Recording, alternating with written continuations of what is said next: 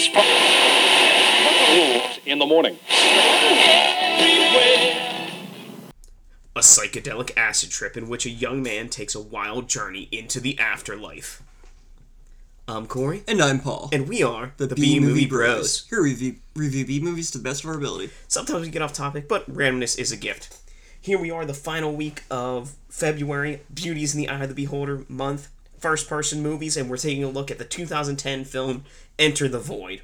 A film by director Gaspar Noé. So, yeah. What you heard was the Amazon Prime description for the movie, since that's where we uh, ended up getting it from. Let's dive right into this shit with our technical difficulties, and be warned, spoilers abound. Oh, yeah. The whole, the description and everything is basically a spoiler.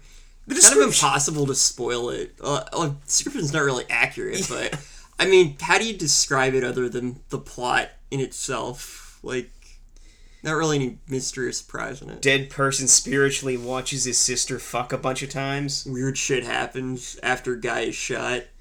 So let, let's just let's just start out with the bad stuff. Let's just get it out of the way, Paul. All right, works for me. I'll start this one off. So number three, at the beginning of the film, there's it's shown from Oscar's point of view, and you know he's not holding a camera or anything. So you just every time he blinks, you know, the screen goes black for for like a split second, and then it, it's just so obnoxious. Like I get why that's happening, but it, it's still just annoying to watch. I I couldn't wait for the fucker to die. Yeah, like 30 seconds into the movie, I was like, oh my god, did, did, did, I just see something? And then it happening, and I'm like, they fucking blinking. When he finally gets shot, it's like, oh, thank God, the blinking's done. It's like either that or he's just tripping out and weird stuff's happening. It's like, well, now at least the blinking's gone, but now I have epilepsy, so. Number two, there's an excess amount of flashing lights and scenes that just go on entirely too long in this film. It's it's an issue I find with a lot of art house films in general. There's this notion that if you focus on nothing in particular or show just mundane scenes of stuff happening, like in some and under like strobe lights and show them like in their entire duration, it's like somehow deep and meaningful. Like it's not exactly an art house film, but I remember in uh, 2001: A Space Odyssey how long it takes them to fucking walk in the um in the space um station and everything. I was like everyone's like, oh well, you know, it shows the time. I don't give a fuck. Like I, don't want to see people fucking walking or just standing there or like just not doing anything. I I don't care how what the lighting is. I don't care what the meaning behind it is. It's obnoxious. Like I know, I know that it's like I guess meant to combine realism with at least in the case of this, like meant to combine realism with a type of sur- surrealism and I don't know, just make some kind of point about regular life or meaningless or blah blah blah. But my god, like get on with it. I get your point. Like stop telling it to me. Number 1. This movie is creepily voyeuristic at times. There are a lot of scenes of Oscar just kind of watching people having sex, especially his sister. I know that the, one of the themes of it of the film is helplessness and inevitability, and there's like reincarnation and shit. But I, I don't know, man. It was just weird. Um, I, I think other people have like have mentioned this as well in reviews of it, but yeah, like okay, make your point and go on with it. And part of this is this isn't the first Gaspar Noé film I've seen this in. The worst offender is probably um, irreversible, but that's that's another story entirely. Anyone who's seen that movie knows exactly what I'm talking about too. For me, number three. The first 23 minutes or so of this film are painfully long. You see through the eyes of the living main character, Oscar, hear his inner monologue, and experience every time he blinks. And, and I, I can't go on any more than Paul did about the, the blinking and shit, but fucking I hate inner monologues. Like, at first I thought he was actually talking out loud, and I was like, eh, okay. And then he looks at himself in the mirror, and he's not moving his lips. I'm like, you motherfucker. Yeah, it seemed like a bad choice. Like the whole thing was supposed to show was They- supposed they- to like show like what he's thinking at while he's like tripping out, but that's dumb. We we didn't really. Everything else is visual. Why did that part have to not be visual? Well, and at the same time, they also, you know, distort his voice ever so slightly when it's his inner monologue, which is kind of annoying as well. Yeah. Number two, the opening credits are seizure-tastic. It's just a bunch of fucking flashing neon lights for the first like three minutes of the movie. It's crazy. Names and companies and things flash so fast and in such bright colors, and they con the colors contrast each other so much that you're like, what did that just say? Like you literally would have to like pause the movie like frame by frame to actually see or read the credits. It's fucking stupid. And like a lot of other things in this film, it just goes on way too long. I think we had to fast forward through it at some point. Well, and not only that, like it, it did a bunch of credits and then the title came up and the title was just like in big block letters and like gave you a respite from from the neon and the the strobing effect. And then more credits rolled. It was like, what the fuck, dude? Like, are we done or not? Artist, man. Number one, the lighting in this movie is fucking annoying. It's like you put a fishbowl on your head, you get smothered in blacklight paint, they put on the blacklight, but then in the middle of the blacklight, they have a fucking disco ball going around and shining. And if that weren't enough, every time the lighting goes back to normal, bam, strobe effect, light, light, light, light, light. Oh my god! Sensory overload. Come on now. Yeah, a lot of it, it was either that or everything was very red. Like, there's a lot of scenes where, like, everything's just red and, Or- like, this, like, Blurry. yeah, Like- blurry red and just, like, dreary. There, there's a movie by uh, Lars von Trier, I can't remember what it's called, about this detective who's in, I don't remember, I think it was Peru or something like that, and the whole thing's just got this red tint to it, and it's supposed to, like, be a, like a, no- it's supposed to give the impression of a noir film and also, like, a sad, dreamlike state, but it's just weird. I mean, I could understand if it was like specific scenes that were very important or something had different lighting or something, but the entire movie is done in this style. And when you've got that going on for two and a half, almost two and a half hours, it's just uh, stop. Like, it's not worth it. It doesn't add anything to the movie. All it does is take away. Well, I wouldn't say take away from it because nothing happens for the majority of the movie. So, but yeah, that that was just for me the worst part of this was just that atrocious lighting. You know, Corey, we're probably just not artistic enough to get it. We're, you know, these plebs who watch, like, shitty B movies. What do we know about entertainment? Listen, if it's not a color in a Crayola eight pack of crayons, then it shouldn't be on screen. Oh, wait, I think art films aren't supposed to be entertaining. They're supposed to be, I don't know.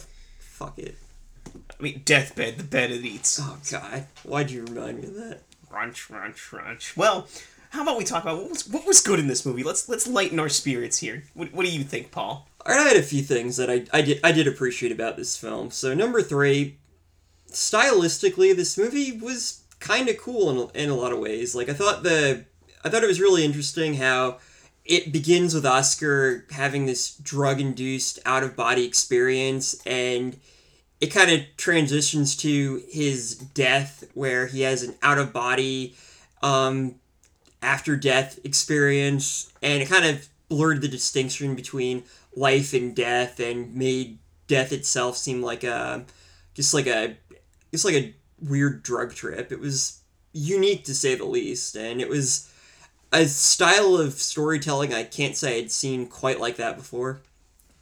Number two. So according to the director Gaspar Noé, the whole sequence of Oscar floating around after death and watching the world that he left behind was actually all going on in his mind, which is kind of weird, but it kind of interesting at the same point. So I guess like you know while he's floating around searching for a new soul, uh, well, looking to reincarnate into a new body, and past and present are like become distorted, it, and in a cycle that like leads to um, reincarnation. So you go from birth, um, death to rebirth, and all that, or something like that.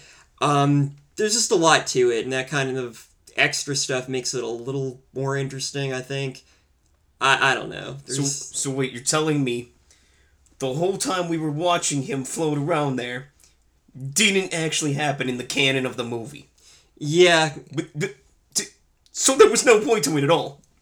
Yeah, I mean, I guess from what I, I've read, it's a guy, it's a drug dealer who just read the Book of the Dead and dies, and basically trips out and thinks that everything's going the way you know the cycle of death and reincarnation go, and that you know the soul wandering around until it can until it can reincarnate. Um, it was so I mean, it kind of helps of blending the life and death and the acid trip with the um, other thing, I guess. I don't know. I, I thought that was kind of interesting, I guess. I don't know. And number one. So, most of the art house films I've seen kind of annoyed me. They tend to be really pretentious and end up being weird for the sake of being weird. I, however, I admittingly like films that have like weird and kind of unorthodox um, directorial um, and stylistic choices. And for all its faults, Enter the Void did give a reason for why it was portrayed the way it was. I mean, you could argue you didn't like it, and some of it was unnecessary, but you can make a reason for everything without like really stretching it, I guess. It was kind of like just being on an acid trip and suddenly learning that you have the ability to fly and that you're invisible. I mean, it, it does. Everything that happens in the movie does make sense due to the style of the movie. Like, I can't fault it on that. Yeah, which makes the whole like review like his comments on what it is like I can't tell if it ruins it or like makes it more interesting. It's I don't know. It's it's something. Artist, man. So, for me, number three, I suppose the concept is fairly interesting. Something about Buddhist teachings in the afterlife and seeing the world around you from your childhood through, you know, how those around you are affected after your death before you get to be reincarnated. So it was it was an interesting subject. It's like nihilism meets Buddhism and you know, emptiness. I don't know.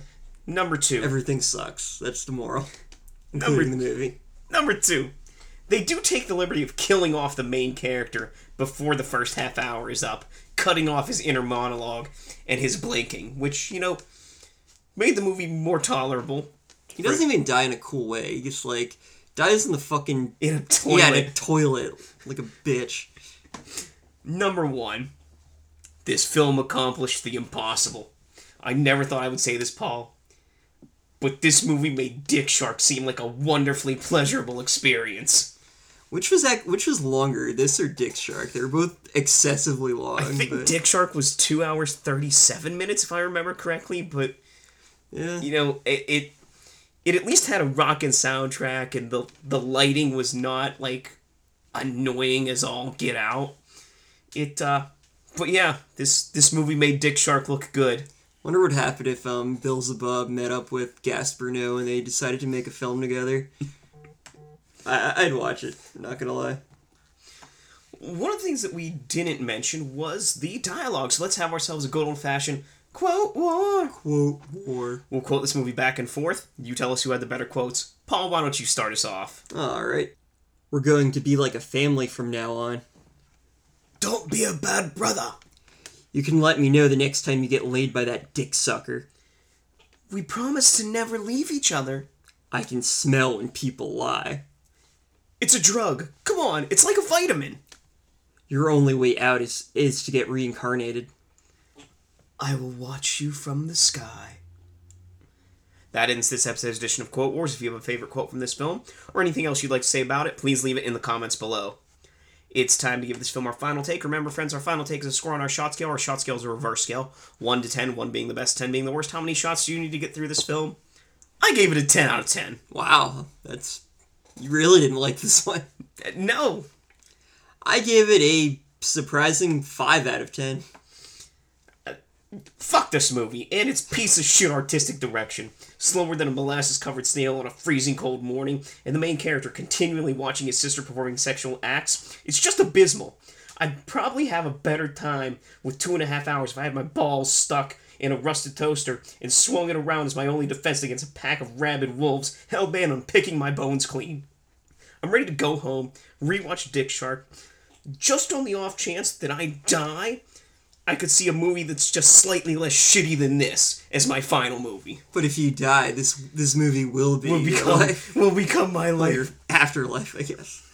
I thought you were just gonna end it with "fuck this." You're just gonna end it at "fuck this movie." No, no. Rusted toaster stuck to my balls. A nice Fighting touch. wolves. It's a, it's a better outcome. You added some artistic um, elements to it. No neon lights.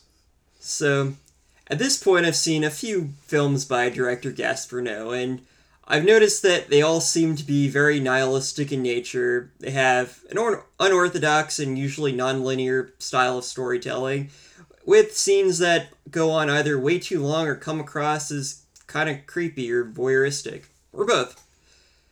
Carne opened up with a shot of, of a horse being killed on camera, and Irreversible plays from the end to the beginning and has one of the most unsettling and unnecessarily long rape scenes I've seen in any film. As such, I had somewhat of an idea of what to expect going into this film. The themes of death, reincarnation, nihilism, hopelessness, and all that kind of stuff are present throughout every scene of the film as newly deceased drug dealer Oscar floats across Tokyo as as a wandering spirit, searching for a body to reincarnate into while present and past events construct a picture of his ultimately meaningless existence. There are plenty of interesting concepts, and the unorthodox directing style is engaging to say the least. However, Enter the Void has the same issues as the other films I mentioned. It's terribly paced, with scenes that go on way too long, and without much actually happening through most of them. On top of that, there are a lot of scenes of Oscar watching his sister having sex, and it made me feel rather uncomfortable.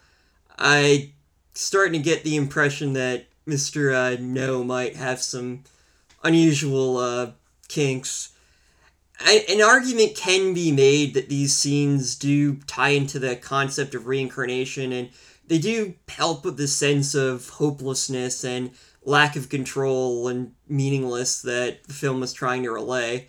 But given how excessive they are and what I've seen in past films, I'm not convinced it wasn't it was entirely done for artistic reasons.